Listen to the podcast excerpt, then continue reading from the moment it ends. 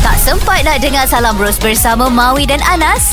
Jom dengar sekarang. Soalan, soalan. Yes. Okey, kalau ada apa saja persoalan, uh, boleh hantarkan kepada kita voice note ataupun WhatsApp Mm-mm. di nombor Zayan DG 016 917 5555 atau boleh call kita 03 9549 5555. Okey. Ustaz Fatih Naim akan cuba jawab persoalan anda. Okey, ini WhatsApp seterusnya kita dapat dari Amirul ni, weh.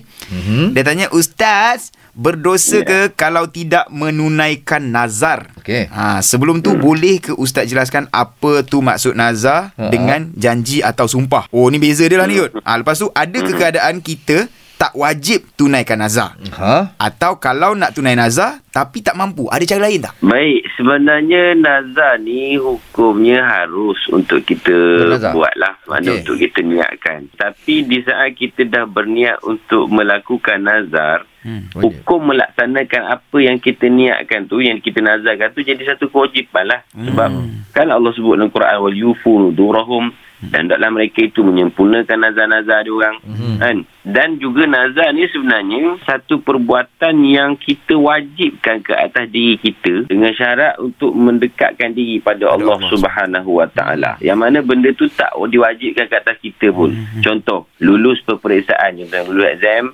aku akan berpuasa ataupun aku akan sedekahkan RM100 dekat masjid. Okey. ini benda asalnya tak wajib pada diri kita. Tapi di saat kita menazarkan benda tersebut, maka jadi kewajipan untuk kita buat apa yang telah kita nazarkan. Contohnya dia betul-betul lulus exam. Mm-mm. Maka wajib dibagi RM100 dekat masjid. Ada satu-satu masa ataupun satu-satu keadaan yang menyebabkan nazar tu jadi fasad. Fasad ni mana jadi rosak dan tidak sah. Umpamanya dia nazar benda yang memang dah diwajibkan ke atas dia. Hmm. Contoh, kalau aku dapat pekerjaan sekian-sekian-sekian, aku niat nak solat subuh. Eh, Oh. solat subuh tu kan dah Wajib. wajib. Kau dapat kerja ke tak kerja kan memang benda tu wajib. Maka nazar tu tak sah. Okey, okey. Ah. Ataupun dia nazar benda yang haram. Mana boleh sebab benda tu haram. Haram. Maka nazar tu tak sah. Hmm. Kalau jika sekiranya dia tak mampu untuk nak tunaikan nazar tersebut. Mungkin kerana, yelah kadang-kadang ada orang ni nazar benda yang mengarut-ngarut. Faham tak? Hmm, kan?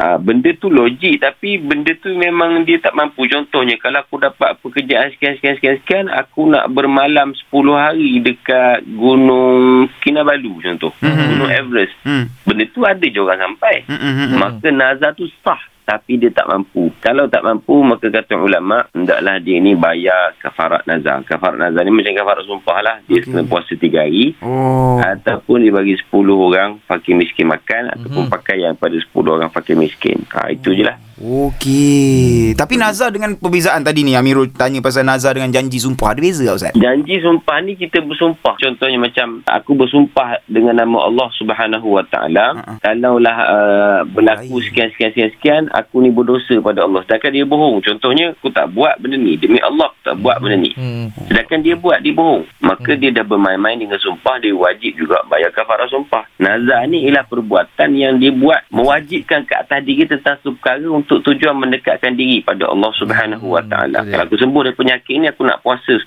hari. Maka wajib dia puasa. Ada dia langgar puasa tersebut maka dia berdosa pada Allah Taala kecuali dia memang ada keuzuran dia memang tak mampu nak puasa in case dia tua ke apa semua kan maka dibayar kafarat kafarat nazar tersebut dengan puasa 3 hari ataupun tak mampu puasa tadi kan Ha. bagi makan 10 orang fakir miskin Oh gitu. Hmm. Okey, faham, faham. Okey. Zayan Destinasi Muslim Contemporary Hashtag Indah di Hati